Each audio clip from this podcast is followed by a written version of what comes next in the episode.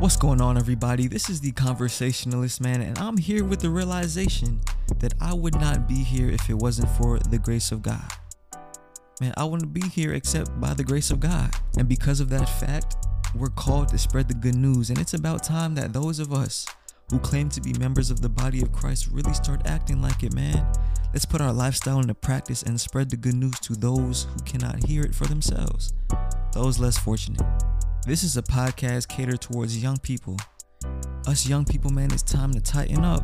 Not just young people, but people in general, man. It's about time that others see our good deeds, because we are the light, that they may glorify our Heavenly Father, as Jesus said. The Bible is sometimes overcomplicated, but it's very simple, extremely simple. And with that being said, man, I hope you have your Bibles open, because without further ado, man, let's just get straight into it.